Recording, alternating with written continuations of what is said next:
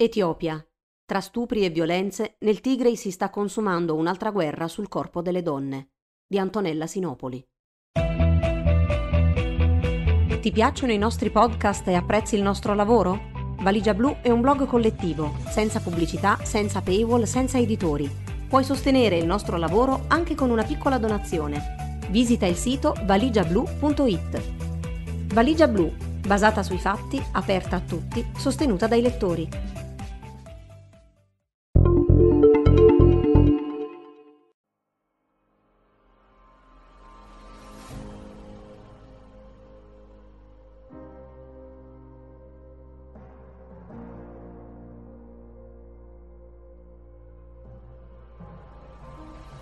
Non è una novità, ma è sempre assurdo e doloroso scoprire quanto lo stupro sia diventato parte esplicita e abituale delle guerre tra uomini. Le notizie che arrivano dal nord dell'Etiopia, dove dallo scorso novembre è in corso un conflitto tra le forze etiopi del primo ministro Abiy Ahmed e quelle del Fronte di Liberazione della Popolazione del Tigray, parlano di violenze, senza limiti e vergogna, contro le donne, le cui testimonianze, raccolte dai pochi giornalisti presenti nella regione, fanno pensare ad un vero e proprio piano genocidiario pulizia etnica, insomma. L'obiettivo di tali abusi sarebbe quello di cambiare il sangue delle donne tigrine, cancellare una discendenza, sostituendola con un'altra. Non si sa quante donne abbiano perso la vita a causa delle violenze, considerata la brutalità con la quale vengono perpetrate. Si racconta di oggetti inseriti in vagina, di gang di decine di uomini che abusano a turno di una donna, di violenze ripetute a giorni di distanza su ragazze tenute prigioniere. Un copione letto e riletto, quello che si sa, secondo le testimonianze di donne che hanno subito violenza, è che a compiere gli stupri sono uomini in divisa, sia quelle dell'esercito eritreo, che è andato da tempo ad aumentare le fila di quello nazionale, sia quella delle forze Amara, sia addirittura quella dell'esercito etiope. Una crisi che da militare e poi umanitaria sta assumendo un altro aspetto, aspetto che rientra in un crimine orrendo, genocidio, a essere vittime dell'odio e di quella che sembrerebbe anche una motivazione razziale, in questo caso etnica, sono le donne, contro cui continua ad essere messo in atto lo stupro come arma di guerra, arma che agisce sulla dignità della persona prima che su di un intero popolo. Già il 5 febbraio scorso, la responsabile dell'ONU sulla prevenzione del genocidio, Alice Vairimunde aveva rilasciato un'allarmata dichiarazione che avvertiva dell'escalation di violenze etniche nella regione del Tigray. Sono solo quattro mesi di questa guerra civile, ma pare che gli abusi siano stati perpetrati da subito, come atto di vendetta, come atto di chi sembra certo dell'impunità. E solo negli ultimi due mesi almeno 108 sono stati i casi riportati in quattro ospedali della regione. A denunciarli sono soprattutto dottori e personale paramedico che operano nei nosocomi o quello che ne rimane del Tigray. Racconti orrendi che in più di un'occasione sono stati affidati a un'altra donna. Questa donna è la presidente dell'Etiopia, Saleh Work Zeude, e anche grazie a lei che il governo etiope è stato messo di fronte all'evidenza. Lo scorso febbraio la presidente, che aveva visitato alcune case rifugio dove sono ospitate donne che hanno subito violenza, ma molte si sono rifiutate di incontrarla, inizialmente avrebbe liquidato le denunce come propaganda, ha rilasciato una dichiarazione pubblicata anche su Twitter. Impossibile che il primo ministro non l'abbia letta. La difficoltà di comunicazioni e i continui blackout di Internet non hanno dunque fermato le notizie sui continui attacchi alla popolazione civile, testimonianze sempre più difficili da negare. Anche l'Ethiopian Human Rights Commission ha stilato un rapporto, mentre gli esperti avvertono. Continuare così vuol dire rischiare di perdere totalmente il controllo della crisi che in questo caso non potrebbe che peggiorare. Ancora una volta, dunque, il concetto di pace assume contorni strani. In questo caso i contorni sono quelli di un capo di governo insignito del Nobel e che solo un anno dopo dalla cerimonia di Oslo inviava le truppe regolari a ristabilire la legge e l'ordine in una regione, il Tigray appunto, accusata di essere troppo critica e volersi affrancare dal governo centrale. Ma secondo gli analisti a giocare un ruolo fondamentale in questi conflitti è anche il fattore etnia. Oromo e Tigrini, dove gli Oromo sono il gruppo dominante, e poi Yamara combattenti della regione Amara sono stati richiamati da Abiy per rinforzare le truppe nazionali nel Tigray e anche nei loro confronti si scagliano le accuse della popolazione. Giorni fa il loro portavoce aveva negato il coinvolgimento dei soldati nelle violenze, dichiarandole in linea con il governo centrale mera propaganda. Le agenzie umanitarie stimano che già oltre 200.000 persone abbiano dovuto lasciare le loro case e rifugiarsi in campi allestiti in tutta furia, e si tratta per lo più di donne e bambini. L'amministrazione ad interim del Tigray parla di 4 milioni di persone in stato di bisogno e più di un milione di sfollati.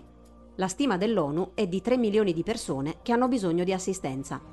Mancanza di accesso all'acqua, al cibo e alle cure mediche potrebbero provocare una catastrofe umanitaria peggiore di quella che si sta svolgendo al momento. Una catastrofe di cui in passato il paese in altre condizioni ha già fatto esperienza e che potrebbe anche incidere sulla sicurezza dei paesi confinanti. Medici Senza Frontiere fornisce un quadro desolante in cui la furia di uomini armati, oltre che sulle donne, si scatena sulle strutture sanitarie. Solo una su dieci rimane funzionante. Secondo un recente rapporto su 106 strutture visitate nella regione del Tigray, il 30% sono state danneggiate, il 73% saccheggiate, l'87% non sono più accessibili, praticamente distrutte. Molti ospedali sono addirittura occupati dai militari e le ambulanze sono state prese in consegna, Un'aperta violazione della legge internazionale umanitaria, denunciano i responsabili di Médecins Sans Frontières, che ricordano quanto, prima dello scoppio di questo conflitto, proprio il Tigray fosse la regione che vantava il miglior sistema sanitario della nazione. Ora tutto questo è al collasso, distruzione di cose e vite umane. Nelle settimane scorse Amnesty International aveva diffuso notizie di uccisioni di massa nell'area della città sacra, Aksum, da parte delle truppe eritree non azioni militari, ma crimini contro l'umanità, secondo l'organizzazione non governativa, che aveva fatto riferimento a immagini satellitari che mostrerebbero fosse comuni neanche ben nascoste. Un'accusa sventita dal governo eritreo, che ancora oggi tergiversa sul pesante coinvolgimento nel conflitto in corso.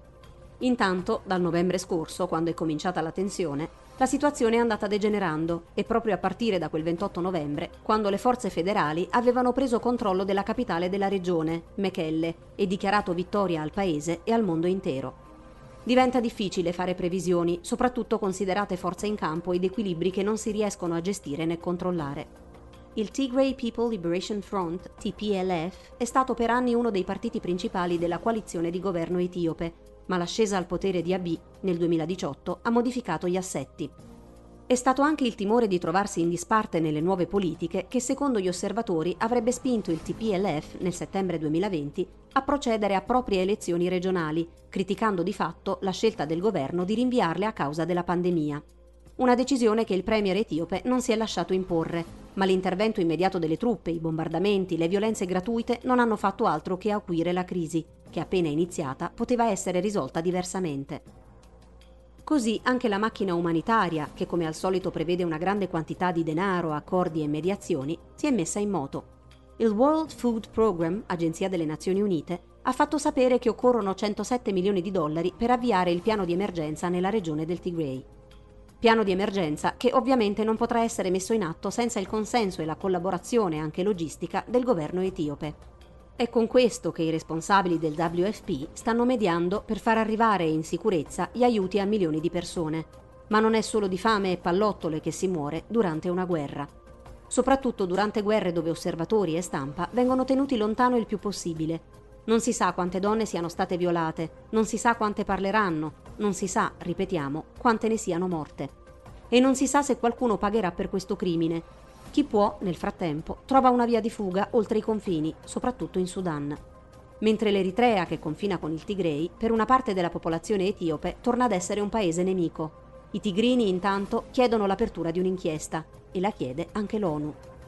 Non c'è dubbio che in questi casi sarebbe fondamentale agire in fretta, per fermare tale scempio naturalmente, ma anche nella raccolta di testimonianze. Così come alcune ricerche hanno sottolineato, più tempo passa da un evento traumatico e la registrazione dei testimoni, meno credibili le testimonianze stesse vengono considerate. Aggiornamento al 23 marzo 2021. Il capo del governo etiope, Abiy Ahmed, ha rotto il silenzio delle ultime settimane e annuncia le violenze e gli stupri nel Tigray non resteranno impuniti. Almeno è quanto si spera, il capo del governo etiope, Abiy Ahmed, ha rotto il silenzio delle ultime settimane, ha riconosciuto per la prima volta la presenza delle truppe eritree nella regione e ha fatto sapere che verranno presi provvedimenti verso coloro che saranno giudicati colpevoli di tali crimini. L'indignazione della comunità internazionale, così come le inchieste di alcune testate internazionali e la richiesta di un'inchiesta da parte dell'ONU, hanno spinto il paese a prendere atto della grave situazione nella regione a nord del paese, dove dal novembre scorso è in corso un conflitto che sta sfuggendo di mano. Da settimane i cittadini, quei pochi che riescono a farlo visti i blackout dei social, cercano di fare arrivare al mondo notizie di quanto sta accadendo. Distruzioni, civili giustiziati a sangue freddo, fosse comuni e donne violentate. All'inizio il governo si è giustificato parlando di propaganda, ma ora video e testimonianze non si possono più negare.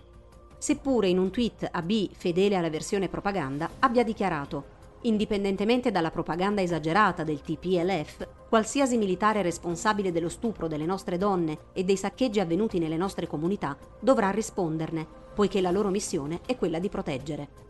La resistenza del popolo tigrino è concentrata a contrastare le truppe federali etiopi, le forze eritree venute in aiuto del governo etiope e i soldati delle forze speciali della regione Amara. Nel frattempo, la Ethiopia Rights Commission ha confermato il massacro di civili ad Aksum per mano dei soldati eritrei e chiede un'inchiesta approfondita in Tigrei.